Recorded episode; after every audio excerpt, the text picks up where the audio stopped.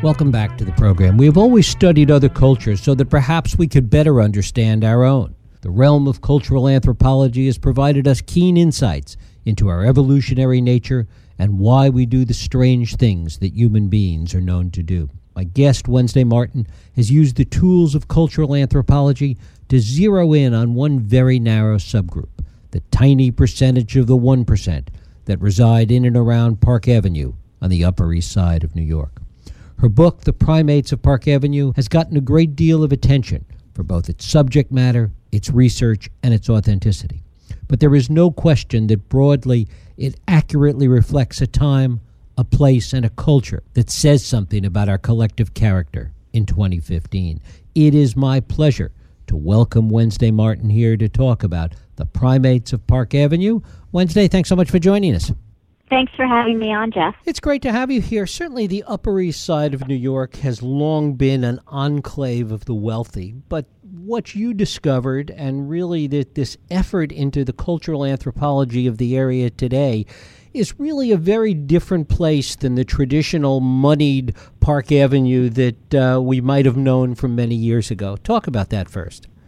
Well, one of the first differences is that I was studying mothers, and before we might have thought of wealthy socialites as, you know, attractive women, um, sort of ornaments, uh, decorative, um, and you know, only pursuing uh, their careers as socialites. But the women that I studied uh, are very educated, and they put a lot of energy into motherhood, following the script of what the sociologist Sharon Hays calls intensive motherhood, where you really are trying to sort of um, work on behalf of your offspring, bettering his or her prospects all the time, and bettering the prospects and the social capital of the couple all the time. So that was one of the first differences, you know, that I saw that these I call them glam SAHMs. These glamorous uh, stay-at-home mothers were very much motherhood, and motherhood was one of their careers. They weren't idle or indolent in any way, as I might have expected. The other aspect of it is that while money was no object, they didn't outsource everything. It wasn't like they found different people to take care of their kids, to provide different functions for their kids. They were actively and, as you say, intensely involved.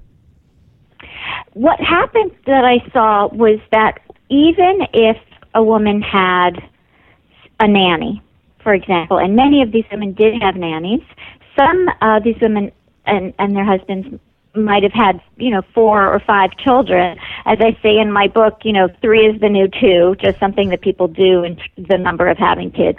And four is the new three and five is the new gulf stream. You know children are status objects uh, in in a lot of uh, wealthy contexts, and the Upper East Side is no exception. So, some people have more than one nanny, but that interestingly does not free the mother up from her sense of obligation that it is her job uh, to still be involved, to supervise the nanny, and to be an enhancer of her child's life on every measure.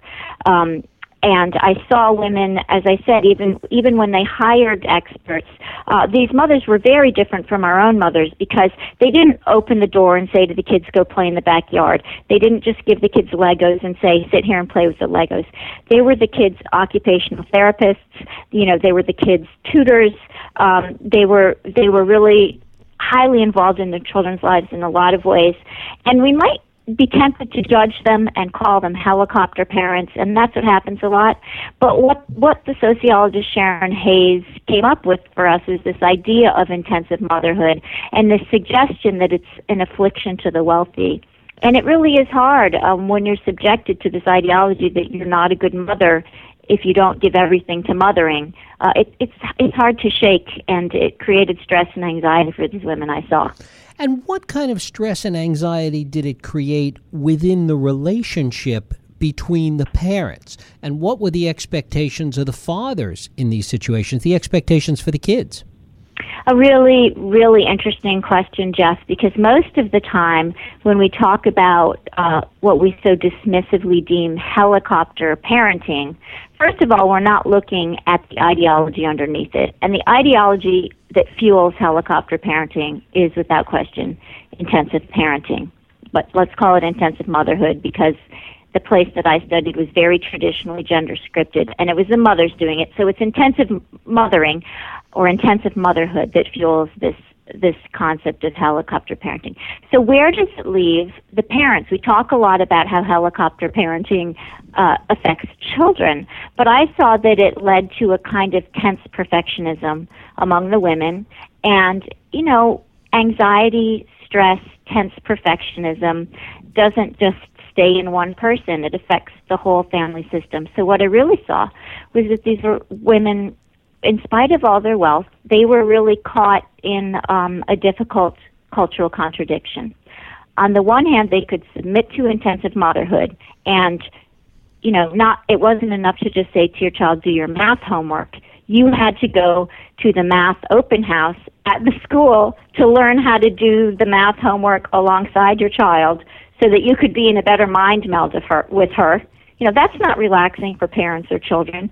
So, and if you didn't, you know, if you did that though, which is what made you a good mother, then you were a helicopter parent. So I really saw these women in ways that surprised me because I thought wealth would just confer benefits. Uh, I saw these women um, facing some conundrums that middle class parents might not. It also created, all the way through, a really child centric culture that affected every sure part did. of their lives. Talk about that. I talk about how when you study other cultures, sometimes you might see a culture where there's ancestor worship and what I noted right away was that on the Upper East Side of Manhattan, and I should say I'm not putting anybody down for, for mm-hmm. this, you know, as a social researcher, it really wasn't my agenda to judge. I just wanted to figure it out. and one of the things I figured out was that there was what seemed to me like descendant worship rather than ancestor worship. That there was a lot of emphasis uh, like I said, on advocating for one's children. It is a vocation for these women, and it's not enough to just satirize that or send it up. You really want to try to understand it because it, it has um, some real uh, side effects. And, you know, what happens is, and what you see if you look through the lens of anthropology, is that in a lot of wealthy um, cultures, we've really veered so much from the evolutionary script of childhood. Childhood came about so that children could serve adults and adults could shift uh, the burdens of reproduction and, and child rearing onto others. Now, what's happened is we've flipped childhood on its head.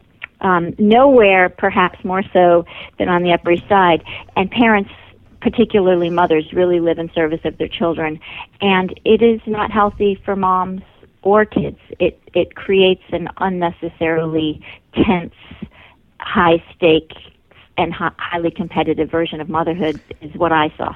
How much of this can be analogized to the 2015 urban tribalism that you that, that was written about and used to take place in the suburbs, the, the upper end suburbs back in the 1950s, the kind of world that Richard Yates wrote about or that Updike wrote about. Now it's been transformed into urban life with lots of money on places like the Upper East Side.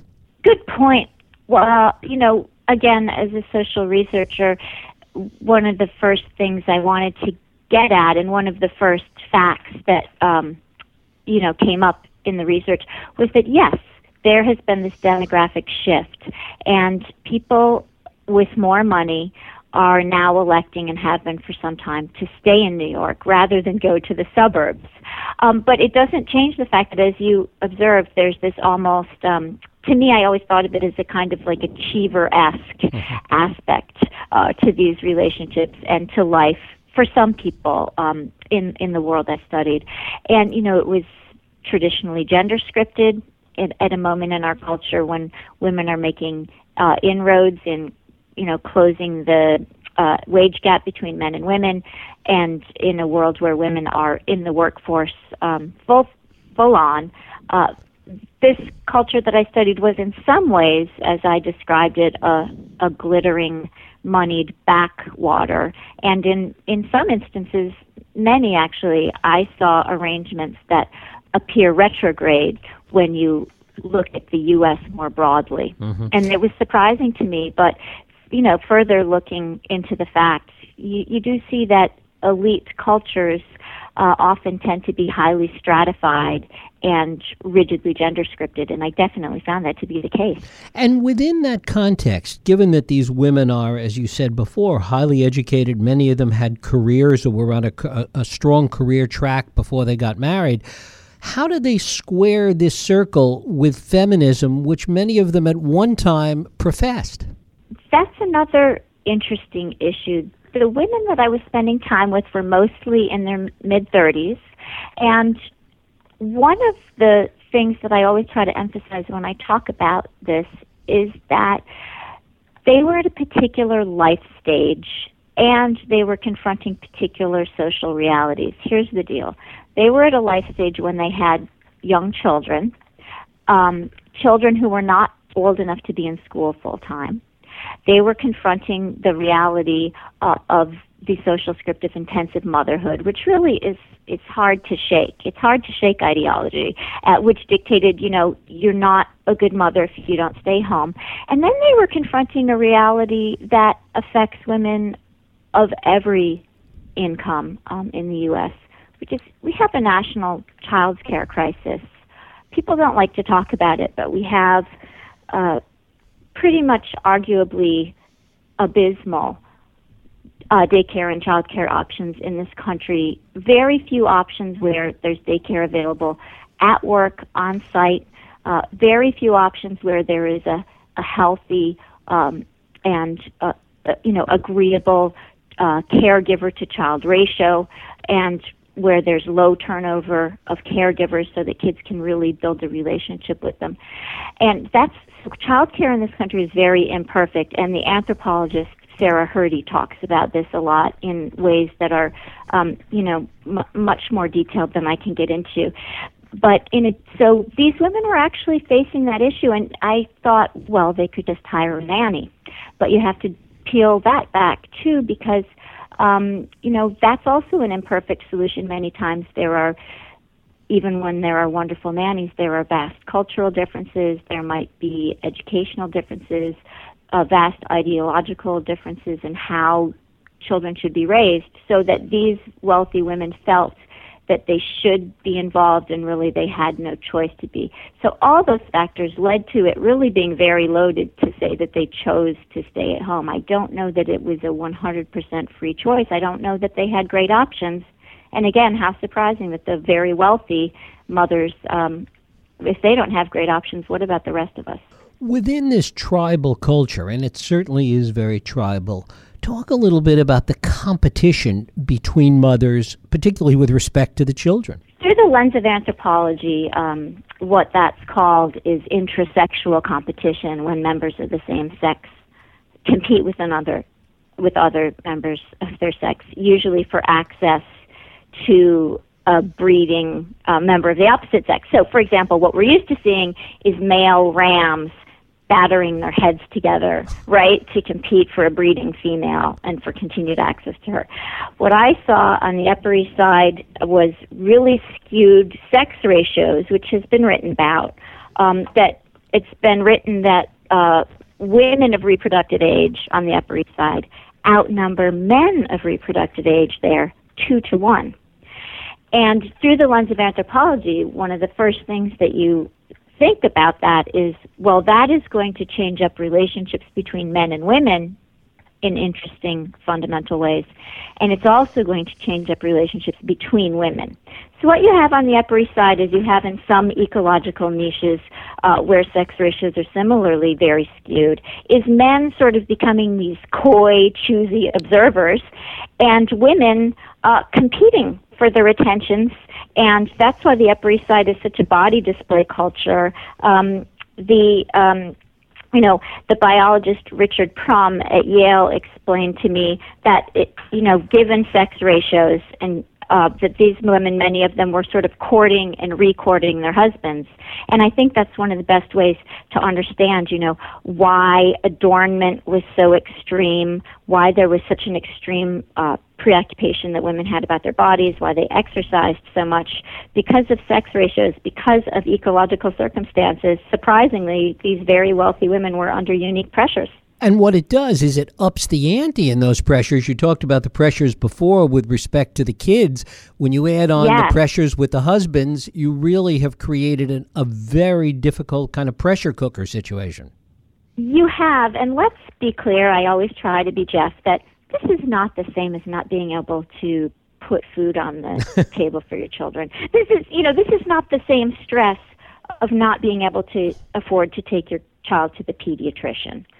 But what I did see is, you know, what other people have observed, which is that when you control for poverty like that, um, money is not buying these women happiness or a respite from anxiety and stress. And that while wealth can confer certain advantages, you can fly private, you can afford the best Norland nanny, you can afford the best stroller and the safest car. At the same time that it confers undeniable pri- privileges that I would never want to deny, it does come at a price. And the price seems to be anxiety and stress and doing culturally denigrated work and being out of the workforce, so having a power imbalance in your marriage, and being the person who has to advocate for the well being of your child more or less as your job. There's more culturally denigrated work. Plus, there's the participation in what I call mon- mommynomics, which is this endless uh, circuit of volunteerism for often for the child's school to improve the child's prospects. Now, when you put it all together, um, it it is a pressure cooker of sorts. And you know, as a social researcher, it was not for me to just satirize it or send it up. I really wanted to take it on its own terms and understand what was making these women tense, and it was all those factors. Is there any self awareness on the part of these women with respect to any or all of the issues that we've been talking about? Absolutely. Uh, you know, when I decided to write this book, I obviously very first thing I did was turn to these women and say, "Listen, I want to write a book about being a mommy on the Upper East Side. I had moved from the West Village. I had found myself, even though I had only moved a few miles, in a very different world uh, that was glamorous and competitive and high stakes. And I turned to these women and I said, I want to write a book about this. Can you help me? Uh, and the ones who wanted to participate uh, did. And you know they absolutely of course these are these are smart women um and they turned a very perceptive and sometimes humorous always thoughtful curious eye onto their own world. There were some practices though that people were so familiar with that they hadn't noticed.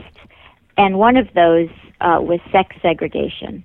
And i would say that was the thing that when i pointed it out um, there were the most varied responses to among women, with some of them uh, really not having thought about it a lot. But once they started to think about it, they had a lot of interesting things to say. Yeah, absolutely. These were like um, dream informants in a way, you know, smart women with a sense of curiosity and perspective and humor, and they they told me great stories. And, has, And I did everything I could to protect all of them. and has this culture been going on long enough that we can look longitudinally, at least informally at this point, with respect to how these kids are turning out? For that, I would defer to developmental psychologists, probably, and an- the anthropologists who study childhood um, and motherhood. Sarah Hrdy um, being one of them, and uh, Meredith Small being another. Um, they could give us an even talk about longitudinal. You know, they they can tell us what, in a broad evolutionary perspective, um, how this fundamental change up in childhood and motherhood is affecting not just kids and mothers but our entire species. Um, and as for developmental psychologists, I think they could speak better to this. But here's what I did notice in my, you know, personal observations and my personal experience was that where there's intensive motherhood, there is stress on women and children alike, and that it's in everybody's best interest uh, for us to try to get back a little closer to our evolutionary legacy of cooperative breeding, in which raising children was a cooperative endeavor. That's that would take a lot of pressure off um, marriages, uh, mothers, and children. I think. And finally, if you ask these mothers what their desire is for their children, What do they say? What do they say their desires are for their kids? They say exactly what mothers all across the country and fathers across the country say, Jeff. They want their kids to be happy and healthy and hopefully successful. It's just that the definition of success is very different on the Upper East Side among a group of people living in a state of extreme ecological release with all these resources at their fingertips. But underneath it all is a very fundamental fear. I think that all the anxiety that I saw these women experiencing uh, is something so universal. The anxiety of not being a good mother, and underneath that, the anxiety what if I lose my child? What if my child dies? I think that all the strange seeming behaviors that I saw on the Upper East Side spring from a universal fear that all parents can relate to. Wednesday Martin, her book is Primates of Park Avenue. Wednesday, I thank you so much for spending time with us today. Thanks for your very fun and um, thoughtful questions, Jeff. Thank it was you. Nice talking to you. Thank you. We'll take a break. I'll be right back.